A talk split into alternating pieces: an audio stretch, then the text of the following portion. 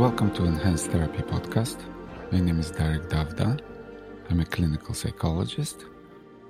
The goal of this podcast is to provide high quality educational content related to MDMA assisted psychotherapy and, in a broader sense, other psychedelic assisted psychotherapies. I will be talking with world's experts in this field. We will be talking about all kinds of issues. Hopefully, we can have some fun in the process. One thing that I would like to mention right now is that I will not be using any advertising to support this podcast. Uh, by now, I hope we all understand that advertising is at the heart of some of the troubles that we have with the internet these days.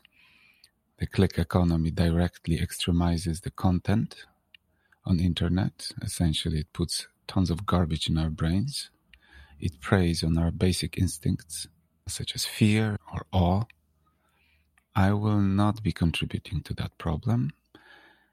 So, if you'd like to support the podcast, and I'd encourage you to do so, if you find it useful, please uh, visit my uh, donation page and uh, consider making a small monthly donation. This will likely carry the podcast forward. Enjoy.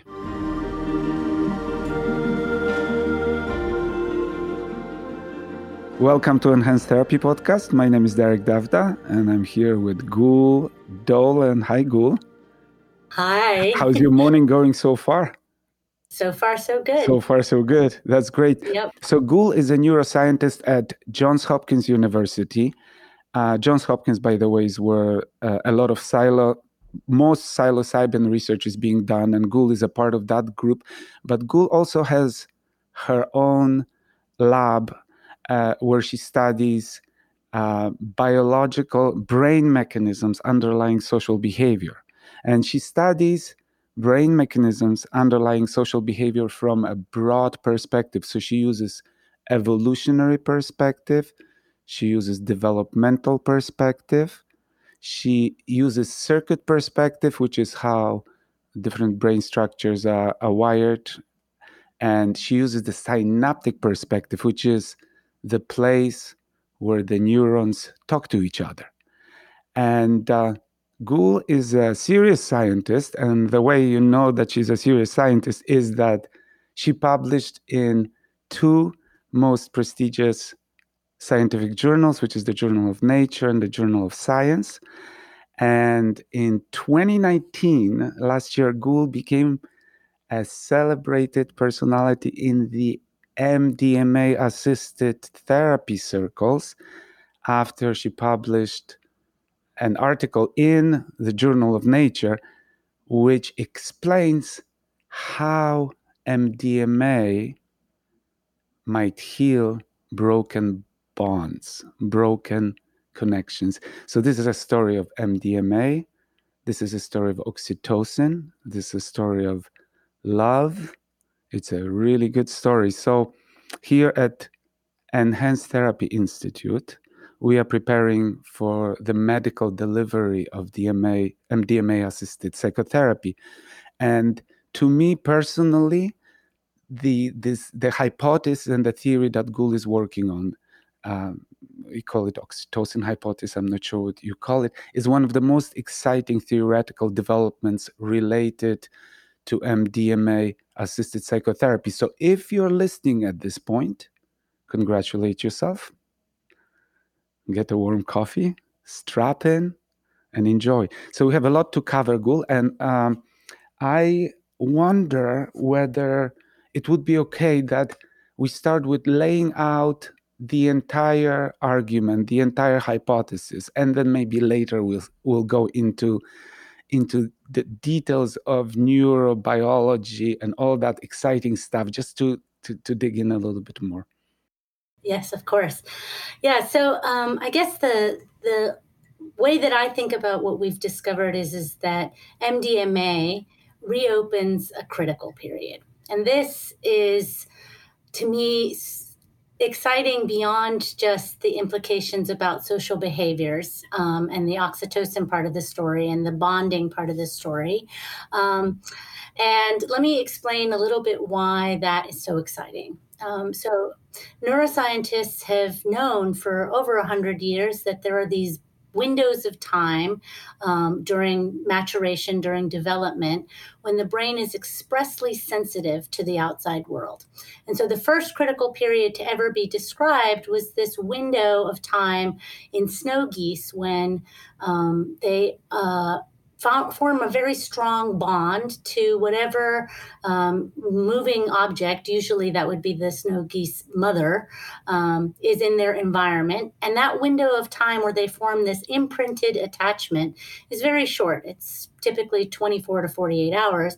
After that window of time, they don't form that long lasting um, bond to, to the mother, right? And Konrad Lorenz is the first person who first used this term, uh, critical period, to describe this window of time. Um, but since then, we've discovered that there are critical periods for all sorts of other brain and the functions. geese, the geese are still following him. The geese are the, the string of still... geese uh, following Lorenz still all over That's the world. Right. That's right. So I think it's sort of cool that the first critical period to dis- be described was a social critical period, and probably the one that most people are familiar with is the critical period for language. Anybody who's tried to learn a second or third language as an adult knows that it's much harder. You have an accent, um, whereas the language you learned as a child is is natural. You don't even remember learning it; you just did, and that enhanced ability to learn from your environment is the language critical period. But there are other critical periods. Um, probably the one that's the most well studied, the one that's won the most Nobel Prizes, is the one for the visual system. It's ocular dominance plasticity. And um, and for years, we've known about these and we've studied them with the hope that if we can understand the brain mechanisms, the circuits, the synapses, the neurotransmitters that are constraining these windows to specific time periods during development that um, we could reopen them in adulthood for therapeutic benefit right? So the idea with the visual system for example is is that if you were born um, and you were blind perhaps you, have, you were born with cataracts in both eyes um, and then you didn't have them removed before the end of the visual critical period then removing the, uh, the cataracts would not restore vision because the window of time when those uh, visual circuits markets are being organized is already closed. And so the idea there is if we could reopen the visual critical period, we could reopen the uh, window, the therapeutic window where we could restore vision to these kids. Okay, so this has just been a goal of neuroscience, at least for the last 30 or 40 years. And there really hasn't been like a magic bullet, anything that allows us to open critical periods in a safe way. Mm-hmm. Um, there, there, there have, we, you know, there's some things that we can do in animals, but they're not really feasible to do in, in a clinical mm-hmm. setting. Humans. And so, so, um, so, so that's sort of the background. Today, we're going yeah. to be talking about one of those critical periods, which is the critical periods for social bonding and for social learning, right?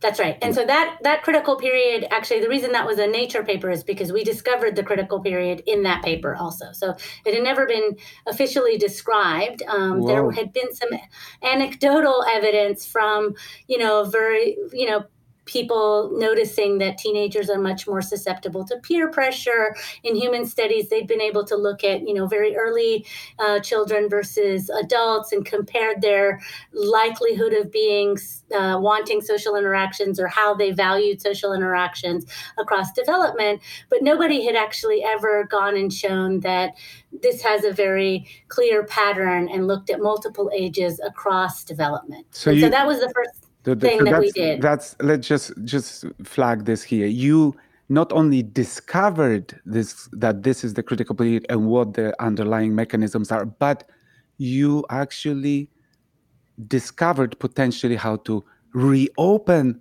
this period safely. Yes. This yes. is yes. just let's stop here. This might be, if this is true, this might be revolutionary. I think so. Yeah, I think it's it's we should, we should have it's, a little cry here or something like that. I feel like I feel tears coming to my eyes. Honestly, I mean, I, I, I feel that because I know what the story is a little bit, but yeah. oh my gosh, this is amazing. Cool. Yeah, I mean, actually, when we first when we first discovered it, um, I told a friend of mine who's a human um, who does both mouse and rodent work and studies in humans, uh, Linda Wilbrecht, and she was like, "You have to present this at a conference for you know human cognitive science and development." And I was like, "Oh, they're not going to want to hear this." Um, and I went to the conference, and literally talk after talk after talk was like, and this evidence supports the idea that there might be a critical period for social, yeah. but we haven't discovered it yet. And then I was like, the last talk, and everybody was like, oh my God. Oh so, my yeah, it was really exciting. so amazing. I'm so excited to be talking to you, Gul. Yeah, Great, really let's do it. Okay, so there's a critical period for social bonding tell yes. us more about so, when what how it goes and what goes up but because there's a critical period and the important part of it is also that afterwards that critical period is gone yeah. So let me just describe the experiment we do to measure this social reward learning critical period. Um, so I have to give credit to my postdoc, um, Romain Nardou, who um, really did all of this this um, painstaking, incredibly tedious uh, work, but you know, really was so dedicated to getting you know this amount of data to make a, a, make a clear case that this is in fact a critical period. So the experiment is we we measure something called social condition place preference. And so what we do is we measure the amount of time a young animal or an adult animal an animal a mouse um, spends in each of two types of bedding that they've never seen before.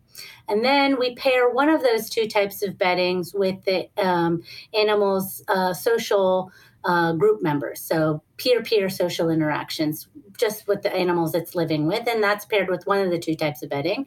And then the other type of bedding they live on for 24 hours without their social group mates, so just by themselves. And then afterwards, we ask how much time do they spend on each of the two types of bedding. And the, the when they have a learned association of something positive with one of the two types of bedding, then they spend more time in that type of bedding. And so that condition place preference assay has been used historically to measure the reward value or how much animals like things like cocaine or amphetamine or opioids. And this place preference is, is the way that we measure what an animal likes. Okay. And so um, this assay had been invented not by us. Um, we just adapted it and have been using it for the last several years. Um, and um, this just uses social instead of cocaine or any of the drugs of abuse. And so, mice, juvenile mice, so um, starting from when they get weaned, so postnatal day 21 in a mouse, which is approximately in a human, you know, a young child. Um, and they do this social reward learning very robustly, and they spend significantly more time in the social bedding. All the way, um, it peaks at around postnatal day 42, which in the human is approximately equal to 14, 15 years 15 old. 15 so, years old, okay. Yeah, so it's sort of, they're just right around puberty. They've reached, they can, you know, they're sexually mature, but they're not, you know, adults by any means, right? And so, um, and then, and then after it peaks at that, that, um, postnatal day 42, it starts to come down. And by the time they're young adults, it's really come down to almost no preference one way or the other. And in adulthood, it's gone. So in adulthood, they basically spend the same amount of time in each of the two types of bedding. Okay. And we what we think that means is that not that they don't care about social interactions at all, it's just that they're no longer learning about their world um, based on social cues. So the way I explain this, you know, relate it back to what it's like in, in human interactions. When you're a teenager, you know, you're trying to become part of a group, right? So you care a lot about fitting in with that group. You decide what you want to wear, what you're going to, what music you're going to listen to, what you know uh, academic pursuits you're going to have what kind of you know um, uh, uh, extracurricular activities you're going to do, a lot based on the social cues that you get from the people that are in your social group, who you care about, who you want to impress. But as you get older, your social group is already established. You know, if you're someone like me, you're a scientist, so you're nerdy and you don't care about, you know, certain things that other social groups care about. And so, you know, you kind of forego the, um, cool looking shoes and you wear the comfortable shoes that you can stand around in the lab all day and and you know so you stop caring so much about what others are uh, those social signals uh, in your decision making and you you focus on other things. So that's basically what we think the critical period for social reward learning is used for um, as we as we establish our membership in a group so it's used to establish our basic patterns of connecting with others. And, and we establish those patterns early on in our lives, all the way up to adolescence. And in adolescence, especially, we establish peer peer kind of bonds. Right. Okay, so yeah so we we were excited about that and we had um, when we saw that developmental pattern um, you know we decided previously in a, in a much earlier uh, Nature paper in 2013, when I was a postdoctoral scholar um, at Stanford, I had described that um, the uh, social reward learning uh, was correlated to a type of synaptic plasticity in the nucleus accumbens that is induced by oxytocin. Mm-hmm. And so we wanted to, in this paper, look to see if that synaptic plasticity that is induced by oxytocin is also following the following the same developmental pattern. Mm-hmm. Is the the behavior, the learning and memory uh, behavior, is maximum in adolescence and gone in adulthood and is it the, is it true that the plasticity is also maximum in adulthood and gone in adulthood so let me let me just back up a second and explain that um, when a neurobiologist like me talks about synaptic plasticity, we're referring to a very specific phenomenon. So we're, we're, we're referring to the ability of a synapse to change its uh, the weights of how much a single stimulation causes um, what kind of a response in the postsynaptic cell. And that can be modified in either direction. It can be either potentiated or depressed. And those are called LTP and LTD. And there's two types of plasticity. Synaptic plasticity are the two main kinds, LTP and LTD, right? And so when I say synaptic plasticity, that's what I'm talking okay. about.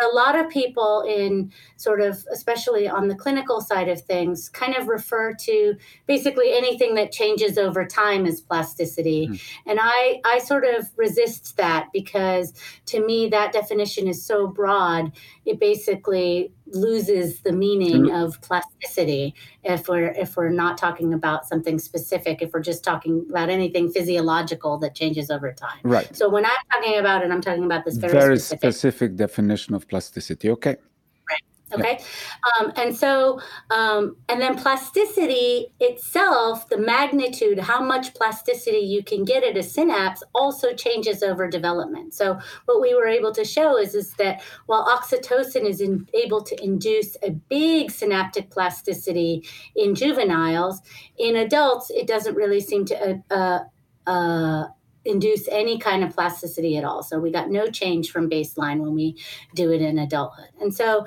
that plasticity of plasticity, if you will, is called metaplasticity. Um, and but I don't I don't want to confuse too sure. much by by introducing too many terms. But basically, what we found is is that the magnitude of synaptic plasticity um, it corresponds to the magnitude of social behavioral learning that we see in the animal. So we got a correlation between the behavior and this what's happening at the synapses um, in response to oxytocin. Yeah. Okay.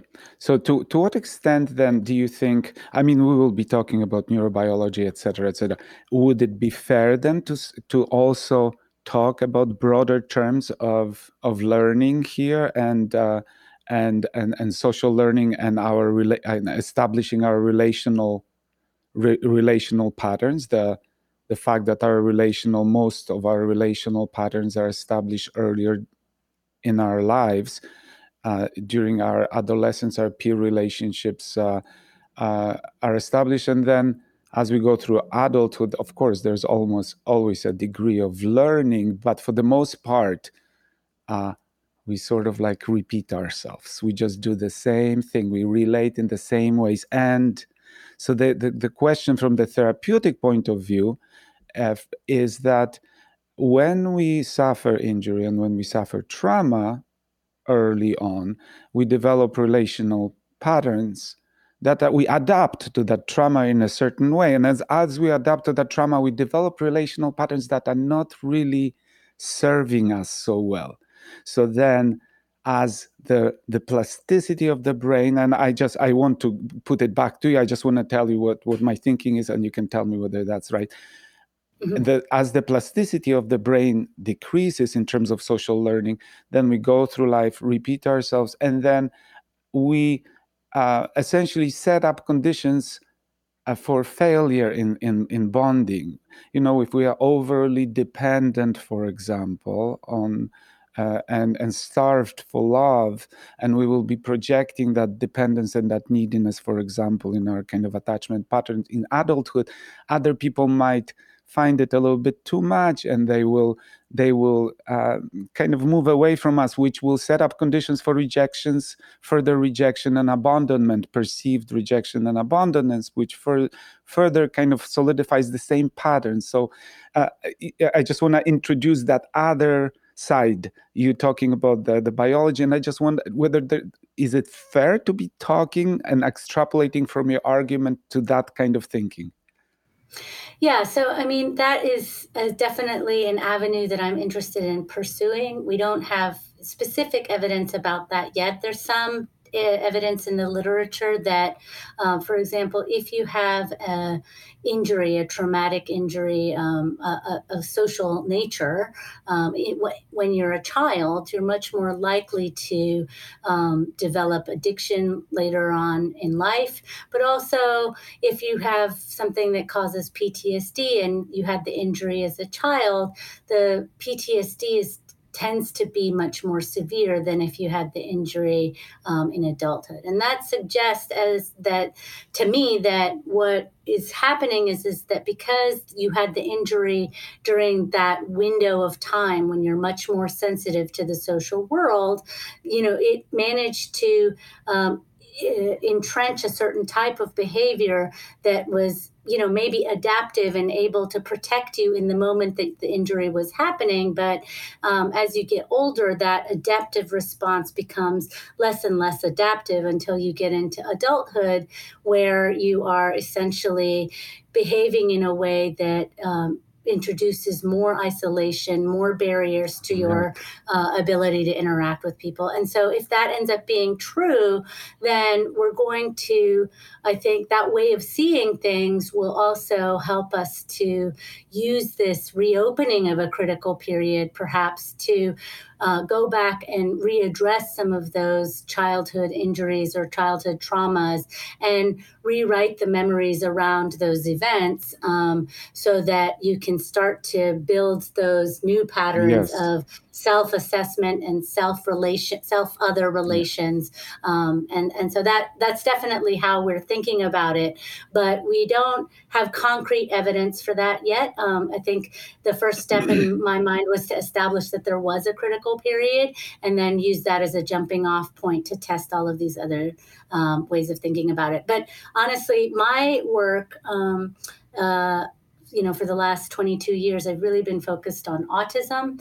And so, one of the other things that I've been thinking about, like what this critical period tells us, yeah. is is that you know when we uh, when I was a PhD student in Mark Bear's lab, um, I had uh, worked on an idea, a hypothesis called the mGluR theory of Fragile X and autism. And this idea was, you know, ba- basically that there's a biochemical imbalance in autism, and if we can correct that imbalance, we can correct all of the symptoms of, of autism that we measured in mice.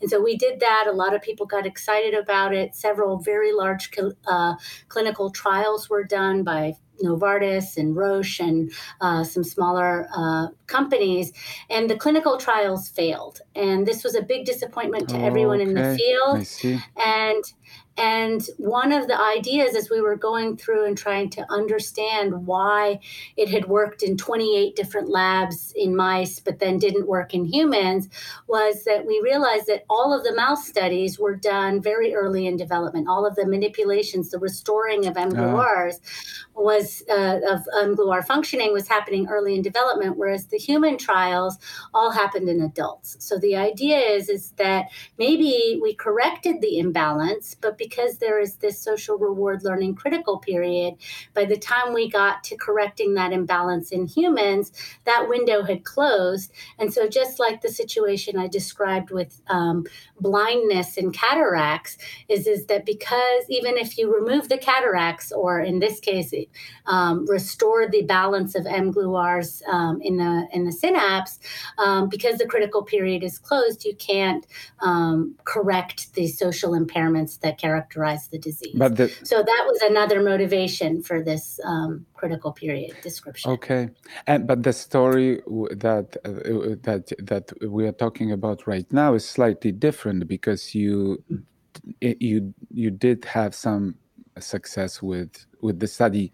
Maybe you could continue describing describing sure. the the research and what the what were yeah. the interventions and Right. Yeah. So basically, um, with the MDMA uh, studies, the reason that we focused on MDMA is because we knew from the um, literature that uh, oxytocin does not cross the blood brain barrier. So, even though people have tried to use intranasal oxytocin to get it into uh, the brain, you know, it's basically doesn't get into the uh, brain by that method. Whatever oxytocin, intranasal oxytocin uh, effects people are reporting are probably happening in the systemic uh, circulation. And so, even though we had identified this oxytocin mechanism, we just didn't think it was going to be clinically viable to try and trigger those oxytocin with anything given peripherally. So, so when you say that it doesn't cross blood-brain barrier, you mean that it doesn't get from blood. Oxytocin is a hormone,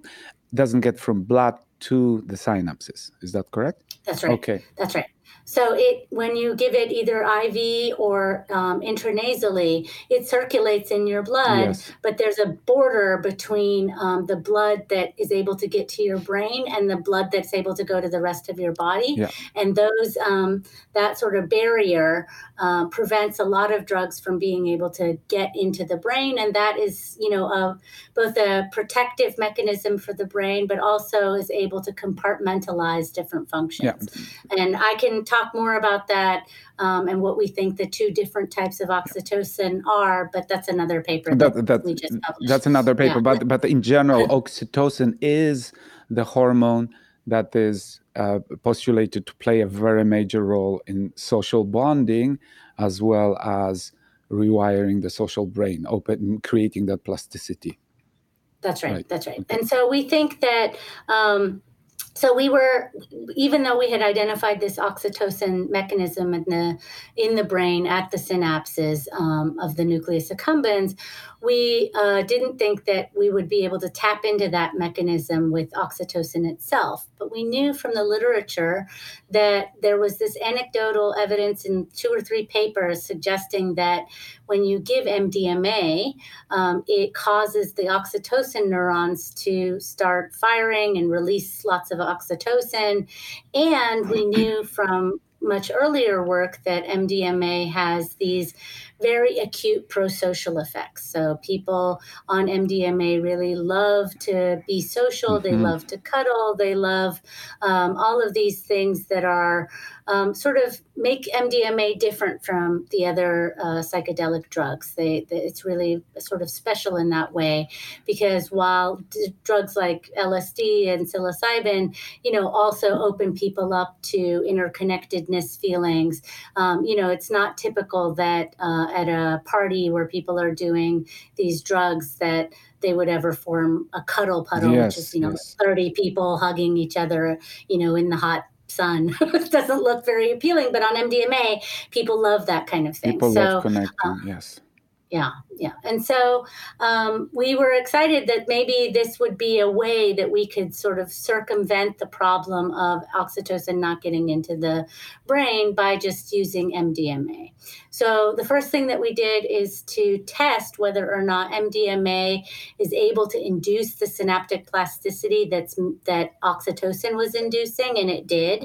Um, and then we worked on a, a, several details of that, which I won't really go into, but yeah. sort of how that happens and what synapses are involved. And so we worked on that. But once we sort of felt confident that MDMA was able to trigger this oxytocin release at the synapses that we were concerned with, um, we then asked the question if we give MDMA in the adult animals, remember at this age, they are not, they are no longer showing this social reward learning. But if we give the MDMA and then we wait for 48 hours, and the idea there is we don't want to measure the acute prosocial effects of MDMA because that had already been shown in other studies, um, including our own in species ranging from octopuses to humans, right? So we already know that it has this acute prosocial effect. But what we wanted to know here is once that acute prosocial effect wears off, does this bring back the behavioral plasticity um, in in the adult animals, and it does. So, 48 hours after we give the acute effect of M, uh, uh acute dose of MDMA, the social reward learning in adulthood is the same. It's it's the same magnitude as what it was when um, the animals were juveniles. And so that to us was super exciting. And I just want to point out that the there are a couple features of this that are so uh, cool and important to me. Okay. One is that one is that um, you know it might have been that we gave the MDMA and they just had a really good party in their cage and they just remembered how fun it was to be social and that all we're really measuring is is that their memory that it's fun to be social. If that was the case, then we would have expected a drug like cocaine to also be able to open the critical period. And cocaine did not open the critical period, right? So cocaine, even though it's rewarding and reinforcing and has this ability to make mice and humans um, more likely to be socially engaged at a party, did not reopen this critical period. And that the reason that's so important and exciting to me is one other um, sort of nuance, but I, I, really want to get this point across because I think it's what differentiates our studies from sort of other studies that have been trying to figure out what is going on with psychedelics and how they have these remarkable therapeutic effects. And the thing is, is that people have fo- focused in on plasticity as a possible mechanism for why psychedelics are working. Um, but, you know, cocaine also induces synaptic plasticity. It also induces changes in dendritic spine morphology, so the neurons will sprout.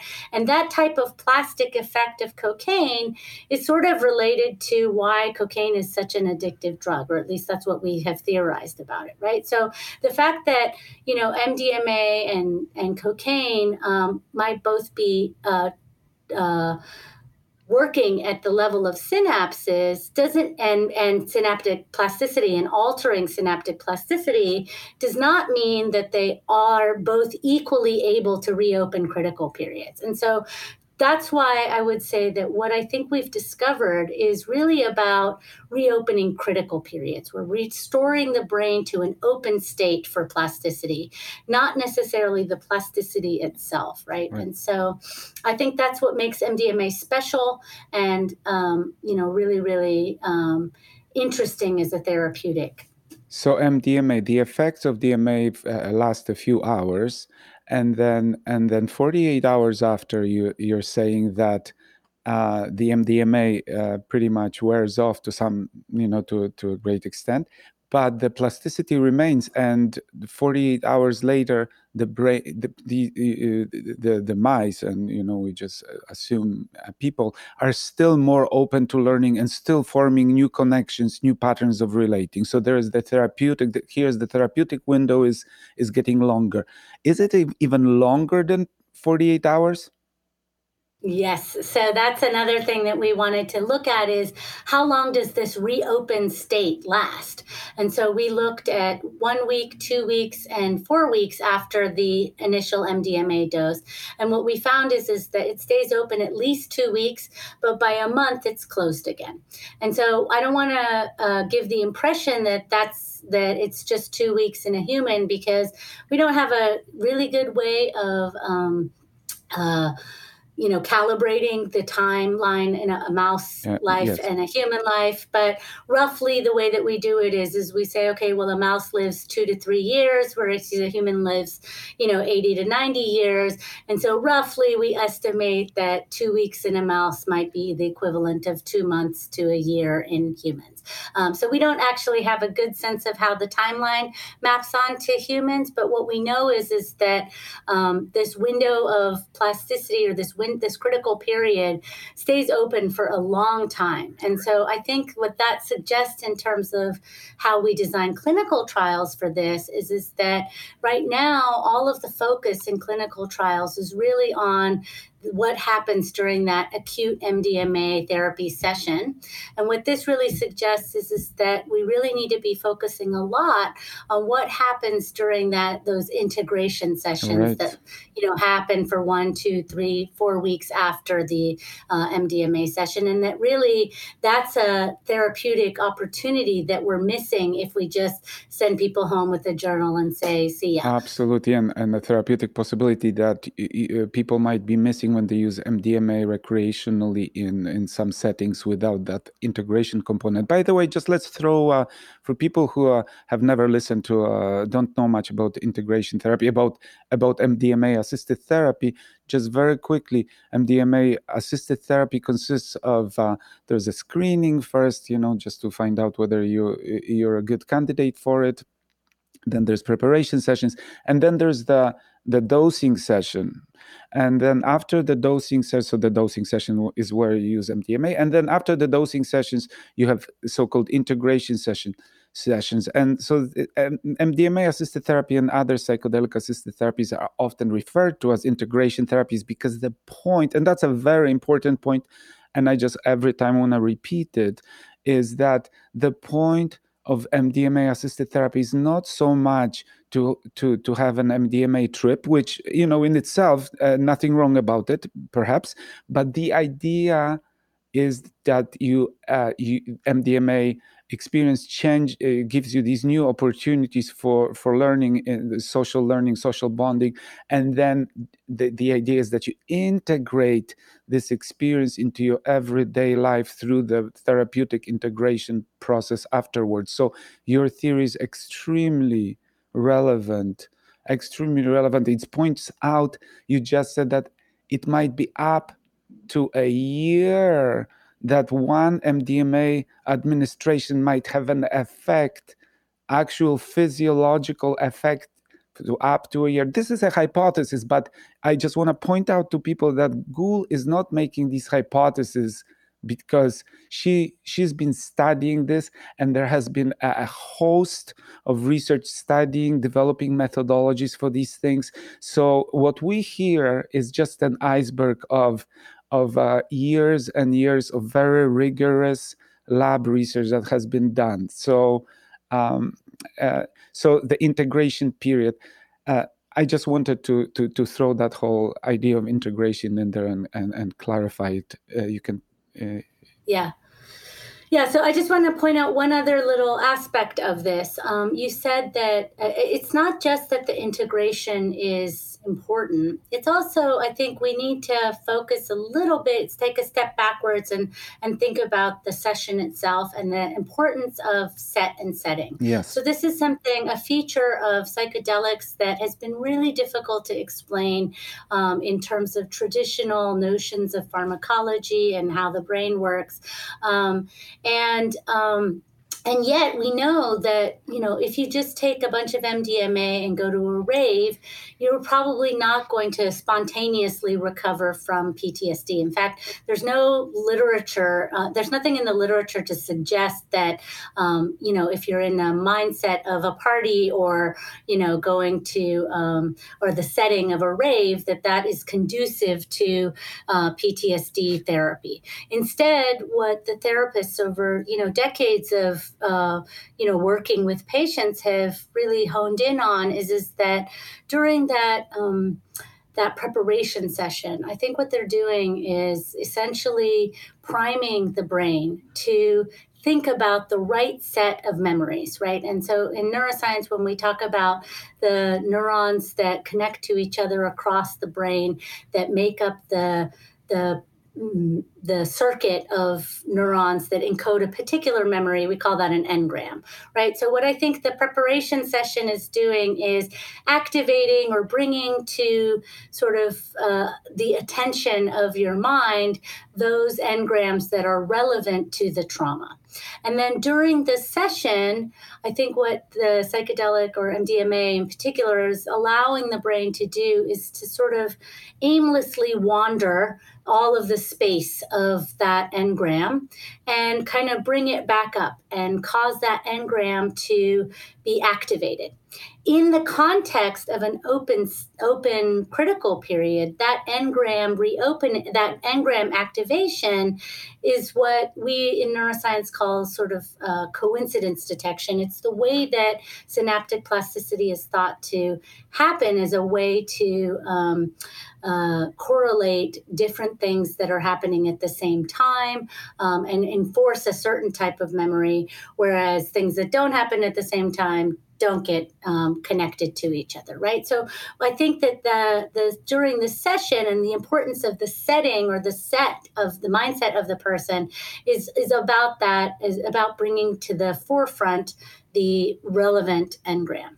And so one thing that I think is really cool about our studies is, is that this is the first time anybody has replicated this component of the therapeutic efficacy of MDMA in a mouse model, in, a, in an animal model. So what we find is, is that the MDMA um, opens the critical period if we give the MDMA to the mice when they're in a social setting.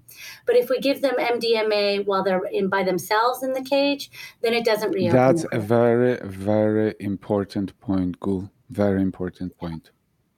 Yeah. And we think that this is different, for example, than people who have tried to explain the therapeutic effects of MDMA, focused only on its ability to attenuate social anxiety or suppress um, you know, anxious, uh, uh, the amygdala's ability to encode anxiety provoking memories. That's kind of where people were really focused their attention on because, and it made sense, you know, PTSD uh, is thought to be a disease where the amygdala is overactively yes. encoding um, memories. But, uh, and, and we know that oxytocin and MDMA seem to yep. help to um, suppress those, those fear memories. But, those types of responses don't are context independent right. right.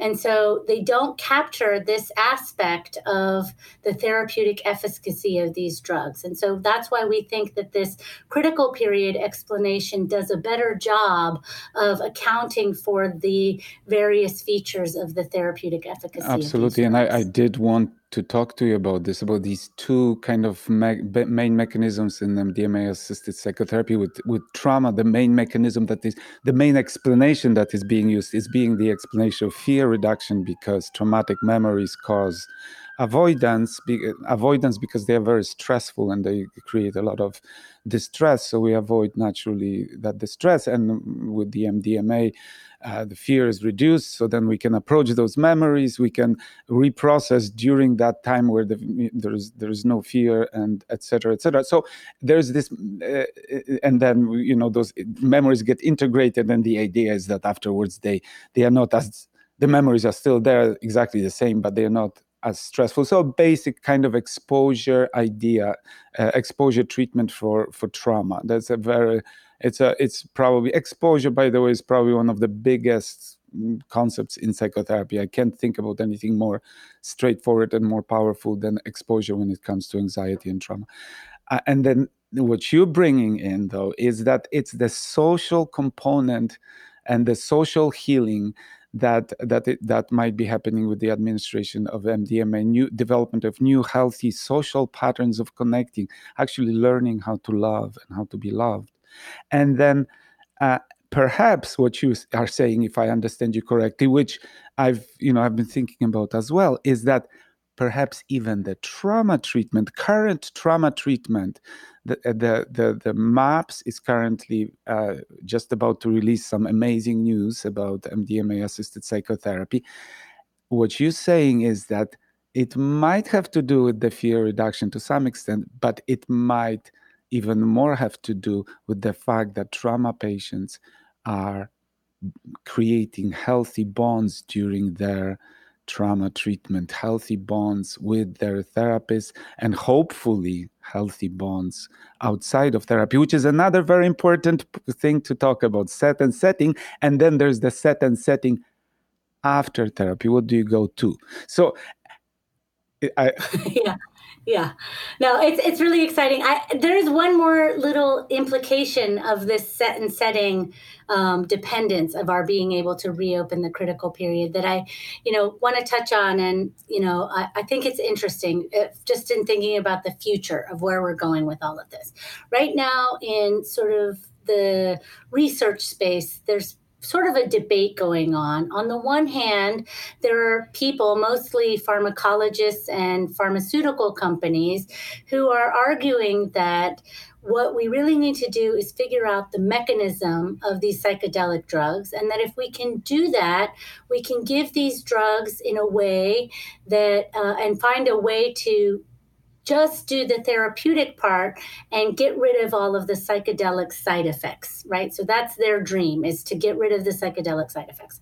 And then on the other hand you have um, people who are coming at this more from the psychotherapeutic side of things um, who say no no no no no. The psychedelic journey is critical and in fact, we think that the magnitude of the mystical experience during the psychedelic journey is um, corresponds to the efficacy or the ability of these drugs to induce um, uh, the the therapeutic effects that we're after. And furthermore, we can get to those mystical states not just with pharma pharmacotherapies or psychedelics, but also through, you know, holotropic breath work or um, some of these mystical states that some of the religious uh, communities have been using.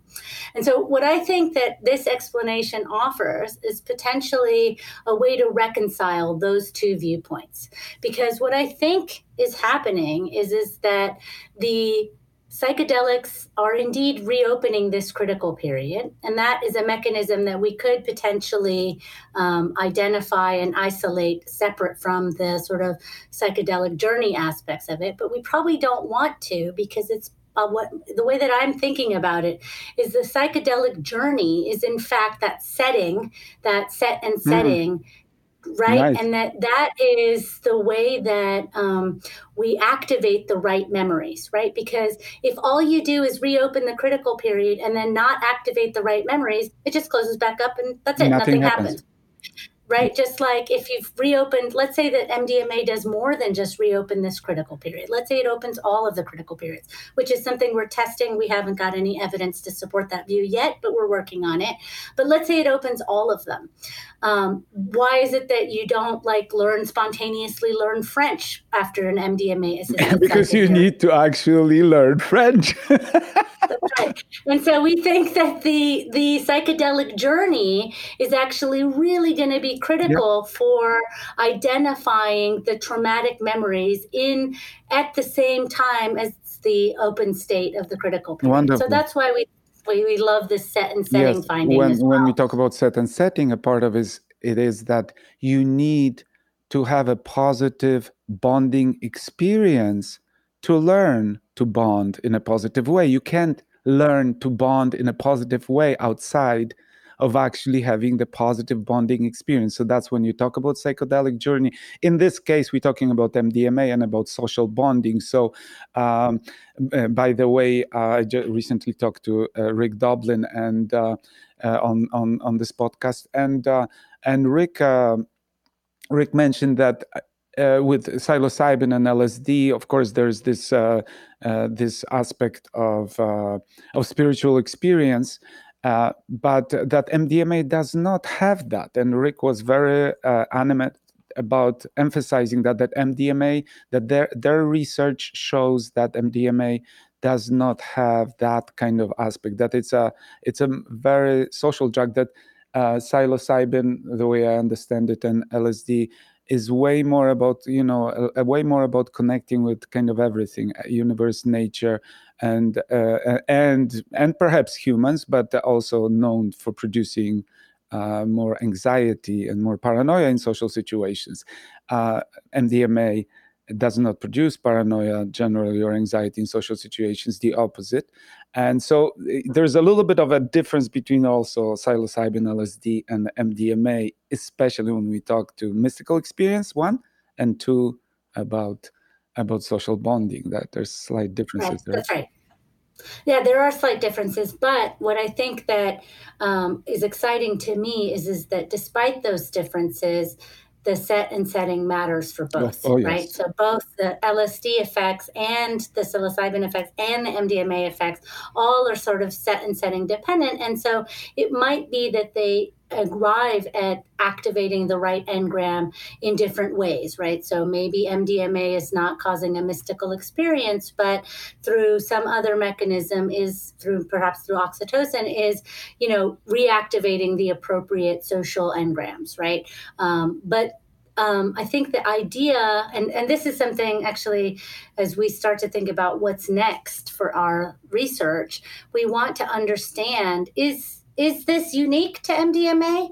Or do the other psychedelic drugs also do this reopening of this critical period? And, and I already uh, mentioned for this, social bonding and, specifically, you mean, or other? Mm-hmm yeah for social for social reward learning. Yes. do we can we reopen this critical period with other psychedelics or is it just mdma and then conversely i sort of mentioned this already we want to look at other critical periods. Is this a universal feature of mdma that it's able to reopen critical periods across the brain from you know somatosensory and motor and prefrontal and all these other brain regions maybe so that to me is an exciting direction that we definitely are pursuing so so exciting so exciting did, did you want to add I, I, I want do you have a little bit a little a little bit more time mm-hmm. yeah i would yeah, i yeah. wouldn't mind going a little bit into like kind of doing a little bit of a, a neurobiology for dummies uh, okay. but uh, but before we move to that in the, the, the kind of general uh, neurobiology lesson um, is there anything that you think is important to add to this argument that MDMA opens the uh, because we could return to this argument with a little bit more details once we cover the the basis, the kind of how how, how neurobiology works, how synapses work, and all that. Mm-hmm. Yeah, no, I think we covered the major points. Yeah. Um, I, you know, if you want me to, you know, I open it sure. up i can but uh, yeah. okay so how would you open it up I, I have some idea you know because i'm one of those dummies so first of all uh, uh there's uh, am, am, i correct in think there's we're talking about three different molecules here so one is a medication a drug something we we take ex- externally uh, that is supposed to you know affect us in some good way heal us then you have hormones and then you have neurotransmitters neuromodulators. So let's just you know we have neurotransmitters. So could you just briefly talk about these three things and what they are and how they work? Yeah. So um, first let me just say that um, you know hormone is a specific designation for a molecule that is able to get into the cell and typically works by um, getting into the nucleus. And so um, when people talk about oxytocin, they typically say it's a peptide hormone like, but it's not really like a hormone hormone. Um, so um, the main oxytocin is a is a peptide, which means it's made from the DNA and converted from DNA to mRNA and mRNA into protein. Okay. So it's something that's completely synthesized by the the cells in the brain. Um, those cells live in the hypothalamus.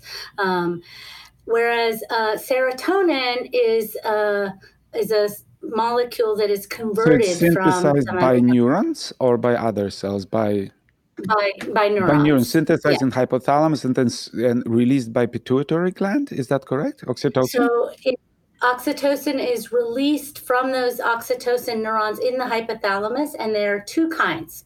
One of them is called magnocellular and the other is called parvocellular. And a quick way to remember magno and parvo is that magno, I call it the mad love oxytocin neurons, and parvo, I call the platonic love oxytocin neurons. Okay, so the mad love neurons are basically everything that you think of when you think of love, right? So big, big love, everything is roses. You don't even notice that he doesn't put the toilet seat down. You're just like happy and you just think he's great, right? And you think the baby's great, and you don't even notice that it smells like poop and that it woke you up at you know the middle you of the night. Pee all over the toilet seat. that's like, hey, that's yeah, you're just like, oh, they're those babies, those men, they're just great. All you know, right. that's that's the kind of mad love, right? right? Whereas whereas parvocellular neurons are a little bit more love in moderation, you know. So um, I, uh, you know, I borrow Michael Pollan's um, description of how to eat uh, to describe the way that parvo encodes. Um,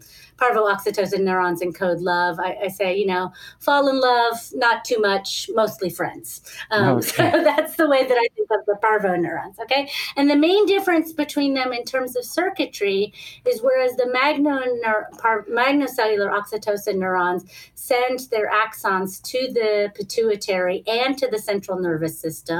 So in the posterior pituitary, they release oxytocin the into the bloodstream. Yeah and it just circulates all yeah. around. And in women, it causes lactation, it causes uterine contractions during labor and delivery. Um, whereas the the the the oxytocin released by magnocellular neurons that gets into the brain, it releases by this special mechanism called somatodendritic release. It just releases like a ton of oxytocin and it bathes the whole cerebrospinal fluid in oxytocin and it just kind of floats around and gets wherever it can through that. That's mechanism. the mad love part.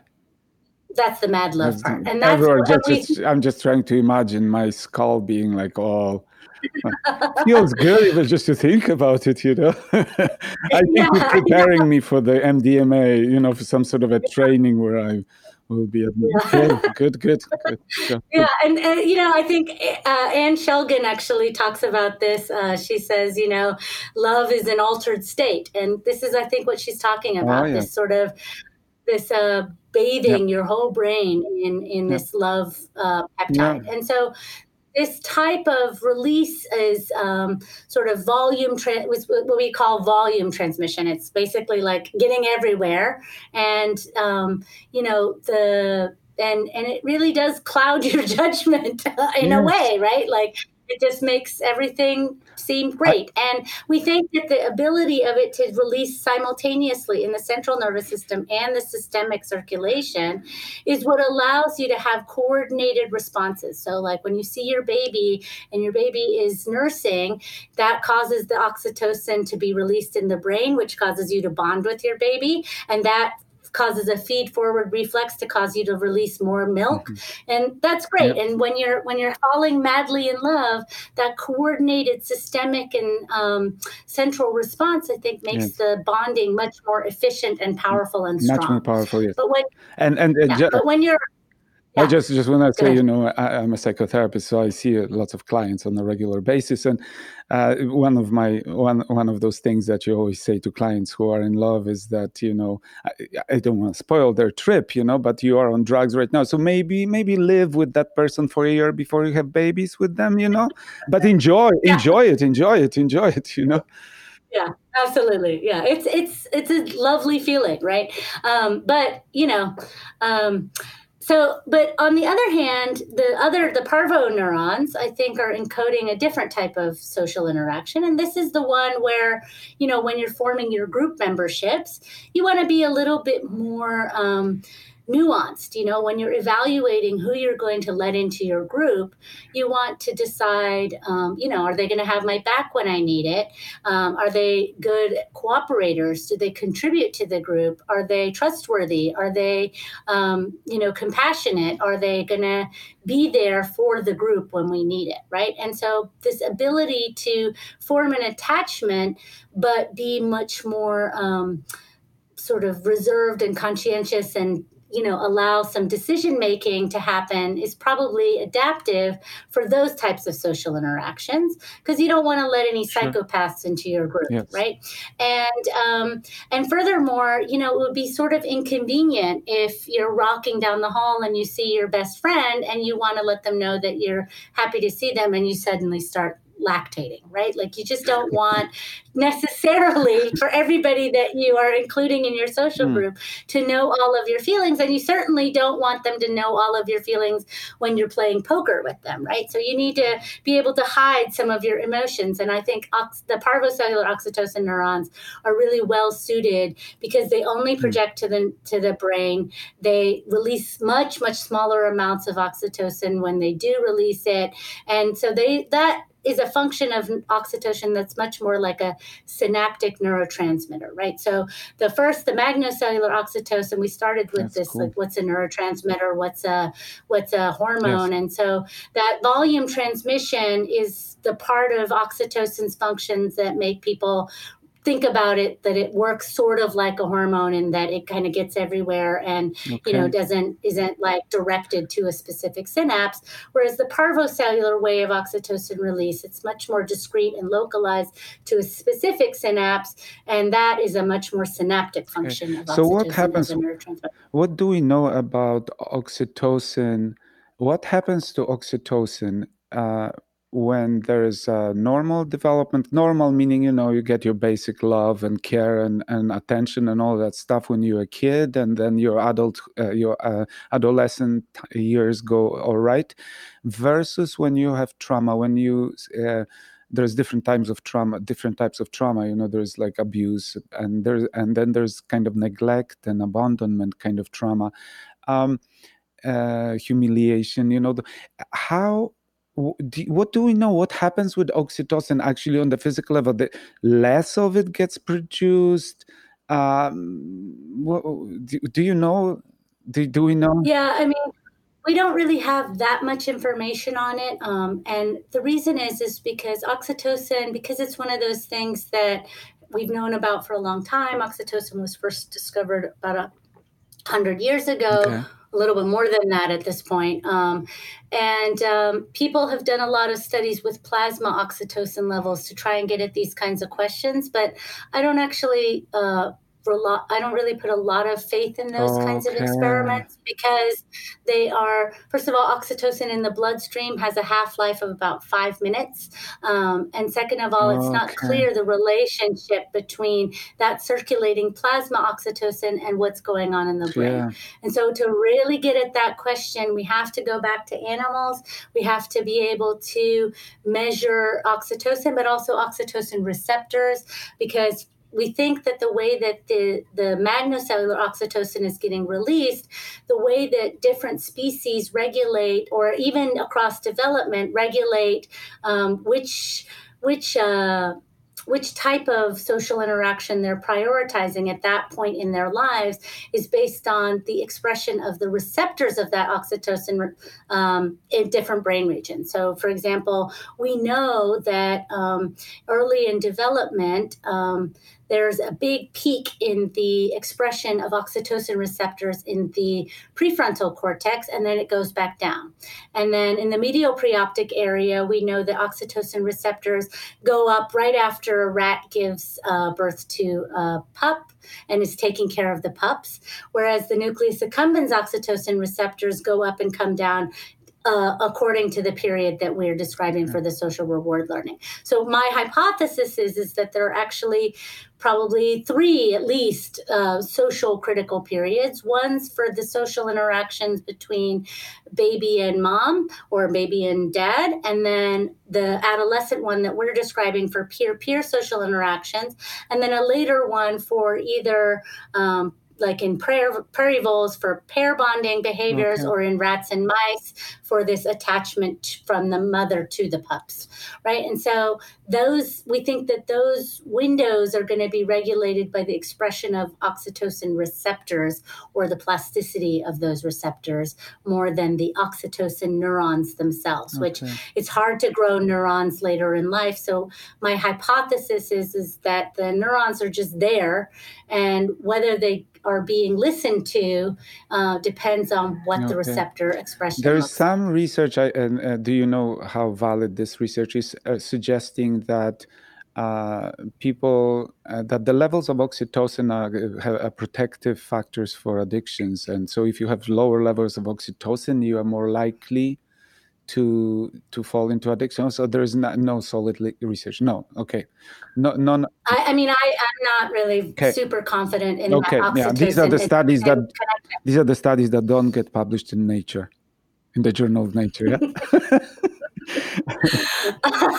well you know i think that you, a lot of these studies have relied on uh, you know intranasal Nasal, oxytocin yeah. or mm.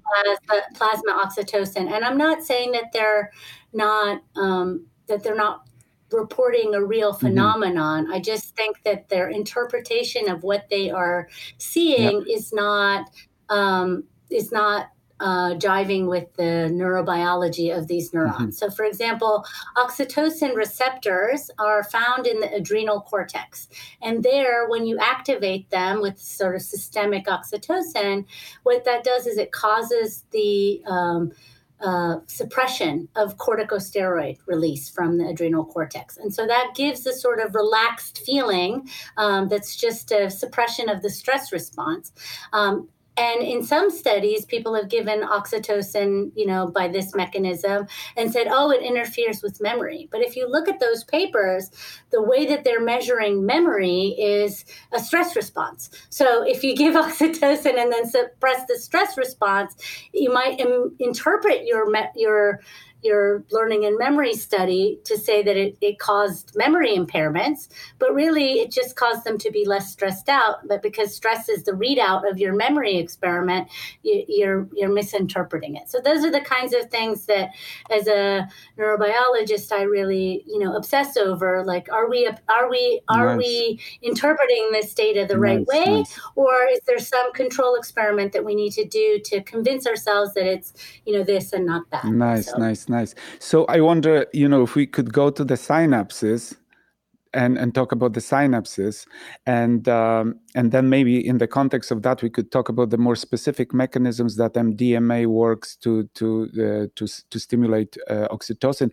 Um, and if we do that, I was just, you know, I'm just thinking that maybe we could again for people to to to just show the just talk a, a, moment about the enormity of human brain human brain uh, there's uh, 100 um, nerve cells 100 plus billion nerve cells. It's the amount the amount of nerve cells in our brain 100 billion that's a thousand millions. That's a lot of nerve cells. This is uh, about the same amount as we have stars in our milky way. There's about 100 to 400 billion stars in the milky way each of those nerve cells has tons of connections with other nerve cells. So there's, let's say, a thousand, on average, a thousand connections, maybe more. Um, so then if you do the math, there's like 100 trillion, maybe a quadrillion, qu- quadrillion connections. So the connect those connections are called synapses. And so I was thinking, you know, what would be a good analogy? Maybe two people sitting across the table. One person is always doing the talking, and the other person is always listening. So, um, so we have a quadrillion discussions going on at the same time, and the speed of that discussion. There's we have discovered uh, I don't know 200 plus neurotransmitters. Neurotransmitters are the chemicals that get released by this. The, the, the talking is being done in the language of chem- chemistry. So, so a, a few times a second, maybe two, three, four times a second, each neuron, each of those quadrillion, in each of those quadrillion connections, there is a release of 200 words. There's a lot of talking going on there. And you, somebody like you, is marveling on this and trying to figure out in this enormous and ungraspable complexity and trying to just detect some patterns and figure out what's going on. But I, I you know, so I really like thinking about how huge and how complex this phenomenon is. It's just mind blowing, really. Um, if we go back to the synapse, though, there are very specific mechanisms. One part, one neuron is doing the talking, the other is doing the listening.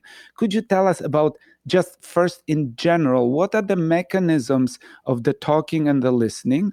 And then maybe later we can talk about how when you introduce a medication into it how the medications modify the languages used by by those by those two neurons so now we back to two neurons only two neurons of okay. uh, of, uh, All right. okay, I'm going to actually have to do it in four neurons, okay, but I think I neurons. can do four. Okay. Okay. All right. So, I mean, basically, first, let me just say I, I totally agree with you. And, and for me, the when I remember the first time I was an undergraduate um, and I did my very first recording of a neuron um, receiving those signals and changing its um, synaptic uh, firing uh, potentials, I was just like, amazed. I felt like I was, you know, talking to a neuron, and that was very exciting to me.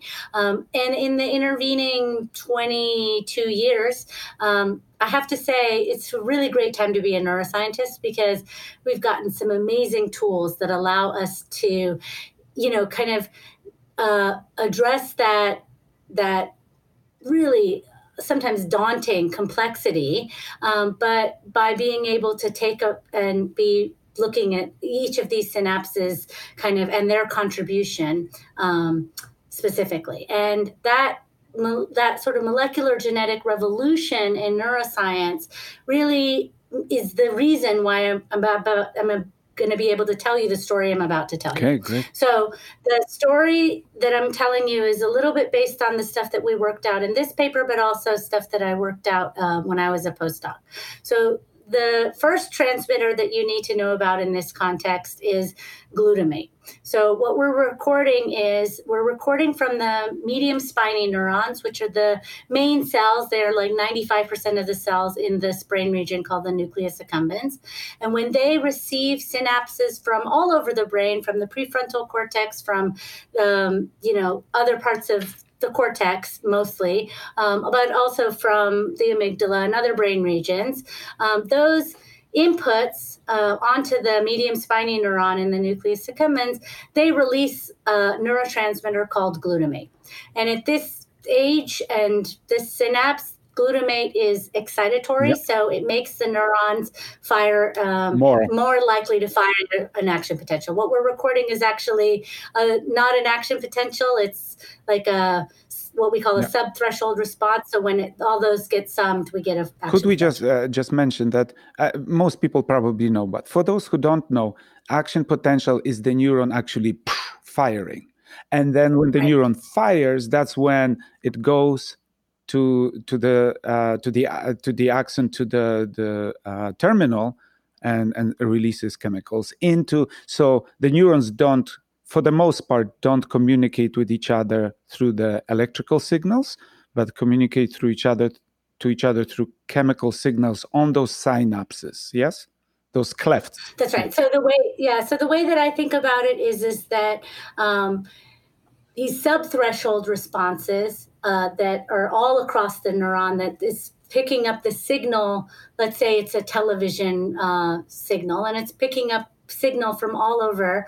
And then if enough of those signals are saying yes go, go fire, fire, an action potential then the neuron will fire an action potential yes. and then the information will get relayed from that from that brain region to the next brain yes. region. So in the in the case of the nucleus accumbens, those neurons are sending projections downstream either to the ventral pallidum or back to the VTA or somewhere else, right? So yeah, and so um, so the main thing that we are recording when we do a whole cell patch clamp electrophysiology in the nucleus accumbens is those um, those not the action potential, but the thing that gets summed, and then the neuron decides if it's going to be an action potential. So the subthreshold response, um, and the threshold meaning the threshold to fire an action potential. So um, th- we're recording those those responses to glutamate. Okay, and um, when we say that a synapse is being uh, potentiated or depressed, what we're res- referring to is the fact that that glutamate, that same amount of glutamate trigger causes an either bigger or smaller response. The same trigger, different response, and that that change in the ability of the neuron to respond to that signal is what we're calling synaptic plasticity. Okay, so that's glutamate. That's the main one that we're going to be talking about. Um, and then the glutamatergic inputs to the nucleus accumbens, um, they on their axons, they have receptors for serotonin, it turns out. And when serotonin binds to those receptors, it causes a different kind of plasticity, a presynaptic kind of plasticity um, that causes those um, glutamate molecules to be released um, less frequently or uh, less glutamate gets released. Once the synapse is changed by the serotonin signal, it causes the glutamate signal to be less. So, as opposed to sort of classical synaptic plasticity where we were focused just on the glutamatergic response, here we're saying, okay, this isn't just one synapse, one transmitter. This is modifying the magnitude of the synaptic plasticity by serotonin. Mm. But it's even more complicated okay. than that because it turns out that the serotonergic inputs, which are coming from the um, dorsal raphe nucleus in this case, um, they have oxytocin receptors on them. Mm. And so when oxytocin binds to them, we think they are causing serotonin to be released. And where is the oxytocin coming from? Well, the oxytocin is coming from oxytocin neurons that send projections to the nucleus accumbens. So the the the the the medium spiny neuron, which is the principal cell in the nucleus accumbens, is receiving indirect and direct information from oxytocin, from serotonin, and glutamate.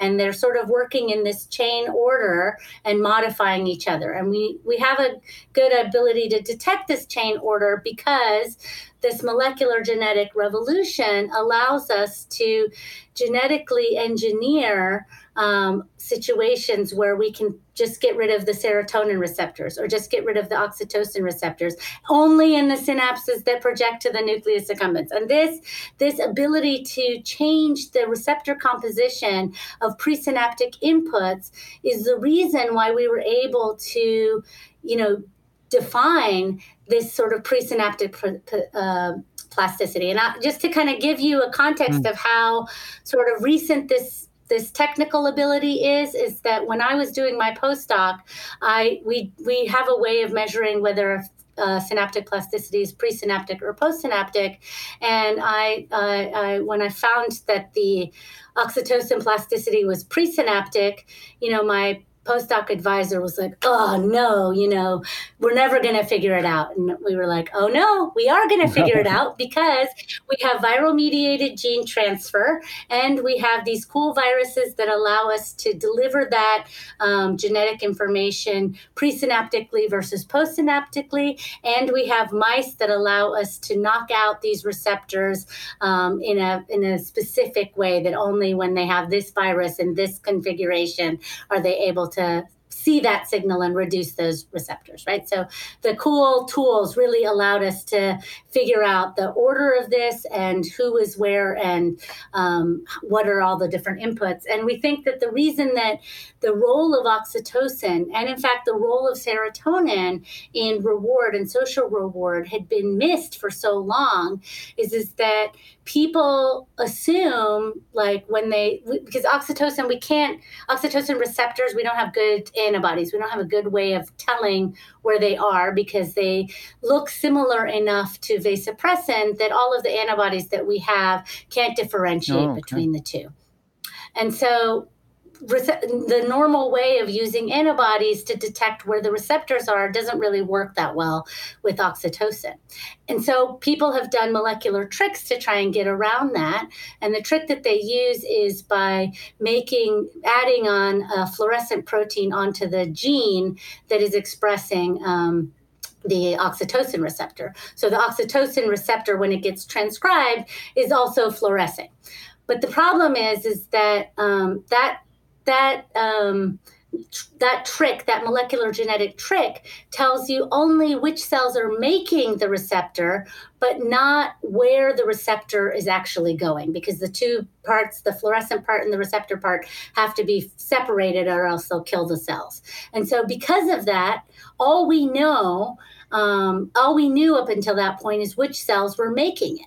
But of course, if the receptor is presynaptically localized, then where the presynaptic receptor actually is and doing its work is a totally different brain region than where the cell that is making it is. So in this case, the cell that is making the oxytocin receptor the cell body lives in the dorsal raphe nucleus because it's those serotonin neurons, but the receptor itself is on the presynaptic terminal inside of the nucleus accumbens. And so we think that this presynaptic function is why people missed it for so okay. long.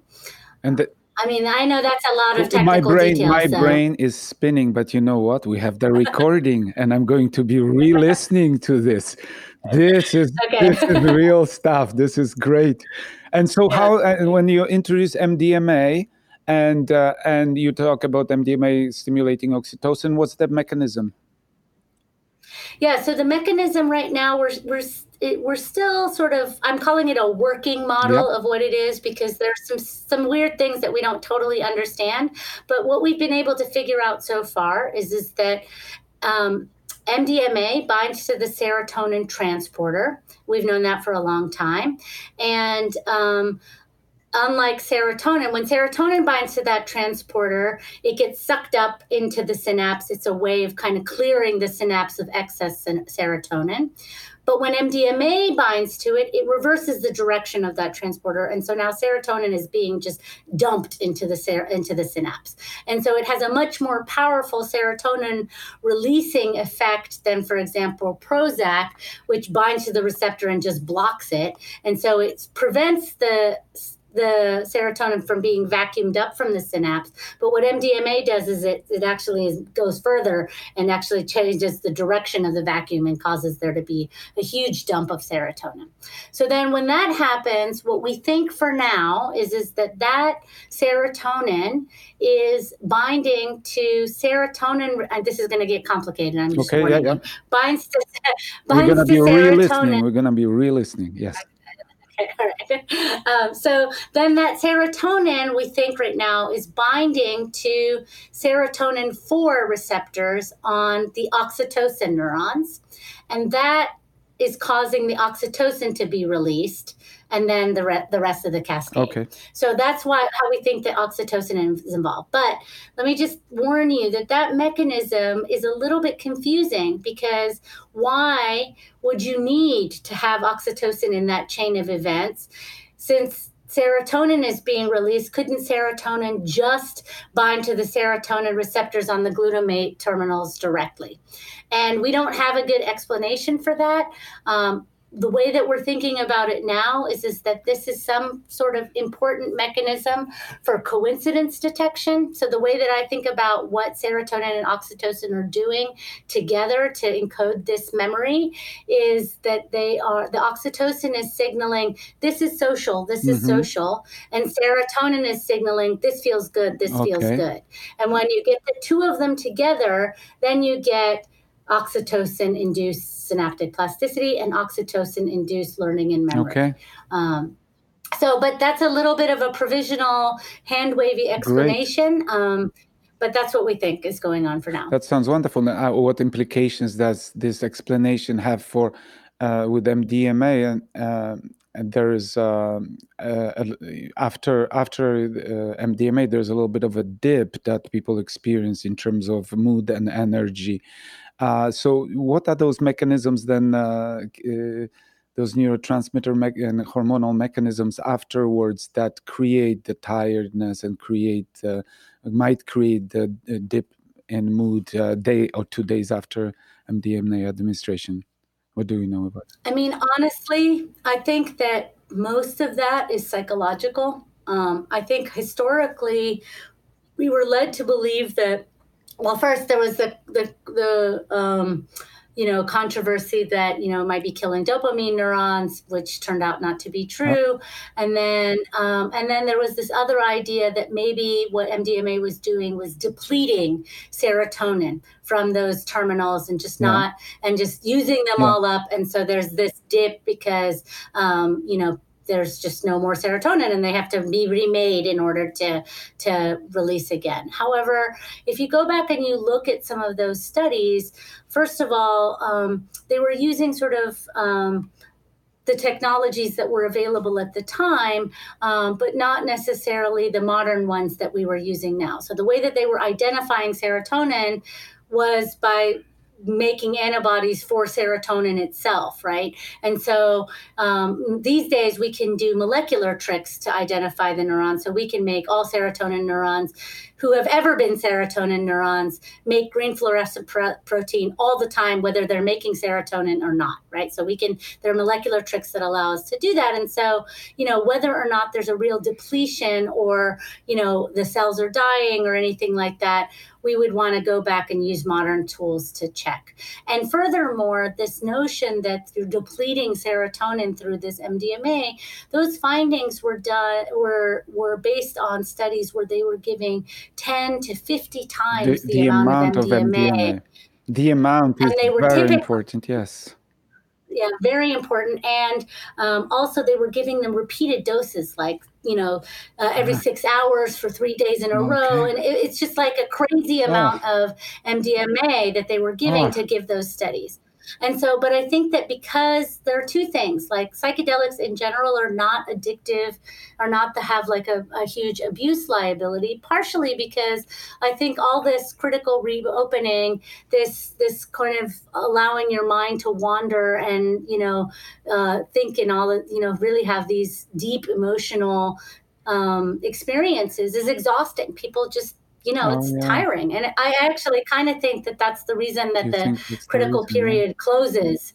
Um, critical periods may be closed because it's a huge emotional yes. investment to care all the time what other people think yeah, about adolescents you, right? are very and, sensitive to social cues. So that's uh, that's oxytocin right. speaking right there. Yes, yes. Yeah, yeah. And so maybe um, it's possible to me that this this um, feeling of tiredness that people are reporting is really just you know after you've been hiking out of the mountain of emotional right. whatever you know you need a day of rest right. afterwards you need some time to right. rest um, and i'm not sure that we're going that we have evidence that that is mediated by serotonin depletion and, and to be point. fair clinical trials so show very little current clinical trials show very little, little dip when it's done properly with proper dosages and in proper set and setting and uh, proper positive experiences. So that's great. How about uh, how about uh, other other other risks? So we talked about addiction. It's pretty well known. These drugs are not not addictive. Um, I heard a few. You know, some people use MDMA with alcohol, for example. Do you know? Mm do you know that to, to me that sounds uh, like a really bad idea, but I don't know. Is there anything? I mean, we don't have any data oh, okay, on that. No data. Um, I, I, I, don't. I, I don't. There may be some studies out there. Yes. I mean, as with any drug, um, you know, the risks um, are going to be dependent on not only the set and setting, but also the doses and other mitigating factors. So I think that you know we want to be very, very cautious uh, about mm-hmm. giving these drugs to people who have a history of neuropsychiatric disease like schizophrenia, mm, for yes. example. Um, we don't really know enough about how those two things might interact. Um, but also, um, you know, I think you know the example i like to give about like the importance of considering the dose is this that you know when i was in medical school i remember seeing a patient who had um, what's called hyponatremic seizure. Um, he was actually schizophrenic and he had taken just uh, two gallons of water and drank it all at once because he he thought we were trying to poison him and he was trying to clear his Oh, okay. system of what we had given him. So even water, if given in the right dose, can cause seizures, Yes. right? So Yes. eh, right, so every so when we think about drugs, I think it's really really important Yes. to remember that how much really matters Right. And Um, it goes without saying that that's why using it in a therapeutic context is the safest way to uh, to to to use these these uh, these drugs. So, uh, would you be able to? Is there anything else that you're concerned about in terms of MDMA and psychotherapy, and from the uh, neurobiological point of view? I guess it's not really, I, I don't really have any specific things from the neurobiological point of view, but I will say from the critical period and sensitive period view, I think that people who use these drugs recreationally Yes. should be very um, mindful of the the very powerful nature of these Yes. drugs and just like when you uh, just like when you have a child and you wouldn't want to expose them to violent movies or you know sort of adult themed anything or expose them to somebody who might um, you know might take advantage of their uh, sensibilities and their Yes. sensitivities. I think that people who are using these drugs should really be respectful of their power and treat themselves with the way that they would treat a child for you know weeks to months Yes. afterwards and be very careful about who you expose yourself to what kind of uh, experiences you uh, expose yourself to in terms of and because my big worry is is that if we don't focus on this if we don't Yes. Appreciate this this effect then if we just let's say we have somebody who has PTSD because she's being abused at home we open up this critical period we think we've done something great and then we send her back to her abuser Yes. right? So this is very, very dangerous, and I think could end up doing more, More harm, harm. than good. And so, right, and so we want to be, we want to understand the mechanisms of these things, and we want to continue to do these Yes. studies because these are the kinds of things that can influence the design of our From trials. if, from the psychotherapy point of view, the uh, whole field of uh, psychedelic assisted psychotherapy is already thinking about all these issues and providing them optimal experience in terms of safety, dosage, and therapeutically. Now you're talking about the harm reduction point of view, where people uh, decide to use these uh, medications on their own, and uh, and with MDMA, one of the best memes I think is, uh, you know, one one of them is what you're saying is, be careful who you using MDMA with.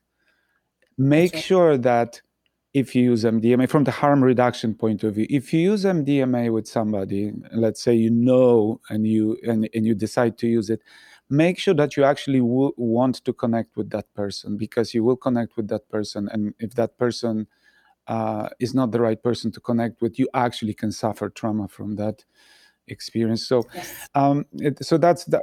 And I, I that's that's actually an amazingly good point, and I, I think I just want to unpack it a little Okay. bit more uh, because I do think that it's something that we need to consider when we're deciding whether or not the therapist should be um, having the experience as well. Because you know, uh, one of the things that I really had a very hard time with when I was a medical student is being able to have sympathy for patients without having empathy, and um, and that empathic connection that I would form with the patients actually really did um, interfere with my ability to keep going in every day and was very Draining. draining and, Yes. and it made me not have the stamina and in fact these days you know i think they are training people and you know the i think there's some studies in buddhist psychology that really focus on this ability to be sympathetic um, without getting you know you don't have to um, you don't have to drown yourself in order to have sympathy for somebody who's or to help somebody who's drowning. In fact, it's probably better if you are not drowning yourself if you can help somebody um, who is And that, drowning, that right? Applies to psychotherapists in general. Doing this very, yeah, yeah, and and with these drugs, I think it's it's something that we should pay even more even more attention attention. to because And there's of course yeah, issues of, oh, I, I mean, I don't think anybody would suggest uh, that psychotherapists should use MDMA during the therapy session. I think that's a that's a big mistake. But uh, there is a question of whether they should be using that during training, which is a whole other question. But yeah, but uh, but but also like if you've depend you know depends on how long this lasts in humans yeah. right? So if it really does last uh, you know a year then if you do the mdma and then you think oh well i'm not doing it with this person but i'm empathically suddenly open uh, i've got this critical period open right? Then, then we might want to think carefully about how much of a break a person gives between the training where they were doing the mdma before they're going That's- into the real that's a great point, you know. That's a great point. Another great point and, and a big ethical issue is uh, in terms of the patient's client's uh, openness during uh, psychotherapy, and and of course those uh, the therapists are there, and this is a very very very important issue from the point of view of psychotherapy because the the, the clients are very likely to develop to be feel very close and open to the therapists uh, so that's why we have two therapists for those dosing mm-hmm. sessions, mm-hmm. which is the best protection for it. But also, you know, there's a question of touch, which is a, a question that needs to be on on the table, and it needs to be, uh, you know, if at this point touch is not uh, ruled out, but touch is an extremely powerful. Uh, a modality in terms of connecting. So, uh, you know, uh, use if touch is to be used, how it's to be used, how the consent uh, is being negotiated ahead of time around that, and all all these issues are so so important in therapy. That's why we are working, and a lot of therapists are working, and the and and the the goal for all the associations right now that uh, when this therapy comes, it will to be developed those specialized ethic guidelines that have to consider all these issues. They are very important issues. Um, so that's great. You know, I'm really glad you brought these issues up. Uh, could I ask you another question about SSRIs? What uh, what what's your thinking on SSRIs? Obviously, SSRIs have uh, been uh, the, the, difficulty with SSRIs is this. I'm you know I don't have any particular opinion pro or against SSRIs. Uh, the research seems to be sh- uh, quite mixed on the efficacy of SSRIs. There is the, the logic that, of course, SSRIs are, are big money makers for the pharma because because just if you look at what's going on, it's an ongoing use of a, of a uh, of a, a, drug that blocks the reuptake of the, the, these chemicals, so they stay in those synaptic clefts for a bit longer. Uh, and but it's it's constant use you know, versus of course there are things like psychedelic assisted therapies. We're talking about one administration, maybe two, maybe three, yeah. done. You know, so it's yeah. a very different system. But what do you think about the? What do we know about the actual efficacy of SSRIs? I mean, I think that um, the evidence is suggesting that um, they're not really as efficacious as we originally thought. When we when they first got approved, we had very different standards for approving medications, and they were approved based on, um, I believe, you know, sort of very, very severe patients showing some um, efficacy in those patients. But now it's been extended and used for all kinds of you know less severe and younger and i think as people are going back and redoing those those um, those uh, studies they are showing that well for those other uses they're not really that effective and i, I think that um, you know what i really love about the psychedelics is this idea that maybe we're going to actually cure these yes. diseases rather than have to give the drugs forever and ever and um, you know i think that uh, this should be this could be a turning point for neuropsychiatric psychiatric disease right because i, I think that um, the potential to find something that actually cures is a game changer and everybody agrees with that and i think that's where there's so much enthusiasm around this um, but you know we'll see yes. uh, the, the, thing about placebo effects is is that they're um, you know they're strong and possibly interacting with some of these very mechanisms of oxytocin and you know feeling cared for and so you know we're going to have to figure out how to do these these trials, especially on these drugs that, you know, it's it's really obvious when somebody is on MDMA, yes, right? Yes. Like there's no, there's not a placebo that we can no. give that would fool anybody, including the patients, right? And so, in terms of um, SSRIs, you know, I don't know uh, what you know, I'm not even 100% sure that the mechanism that people have been suggesting that, you know, you're sort of bathing the synapse in serotonin really makes sense because the time courses don't ma- match, right? SSRIs typically you take them and you don't start to feel better for, you know, mm-hmm. weeks to months afterwards, right? Whereas the acute serotonin bathing effects, um, you know, happen. Um, uh, quickly. And so, you know, I think one idea that was proposed early on is, is that all of the antidepressant drugs work by causing internalization of serotonin receptors. But then um, it's my understanding that that theory sort of lost steam when other effective uh, interventions like ECT didn't do the same thing. So, you know, I'm sort of hopeful that as we come into this modern era of molecular neuroscience, um, that will be, and we have these very, very powerful tools that have, that we can use the, the, not only the successes uh, in psychedelics to understand how psychedelics work, but also potentially to use the reverse translation approach to say, okay, this is what works. Let's compare that to other things that don't work as well and figure out what are the overlapping mechanisms. And then maybe we will get a better understanding of why SSRIs don't work that well, but a little bit. Um, talk therapy works not that well, but a little bit. And why psychedelics are able to work you know, kind of exponentially better than either of those things by themselves. And, and, right? and the theory that you're working on uh, is is is very telling about why it's so difficult to make change as a uh, in adulthood, change to your relational patterns. Those patterns become automatic subconscious kind of patterns of relating you know to be paranoid and mistrustful of relationships you you you're not sure like the therapist might tell you well maybe you're a bit paranoid but you're kind of not sure. Maybe i am paranoid or maybe that person is mistrustworthy untrustworthy yes. you know? So it's it's it's it is very difficult once you're stuck in a pattern it's very difficult to change that pattern to even have an awareness of that pattern you know?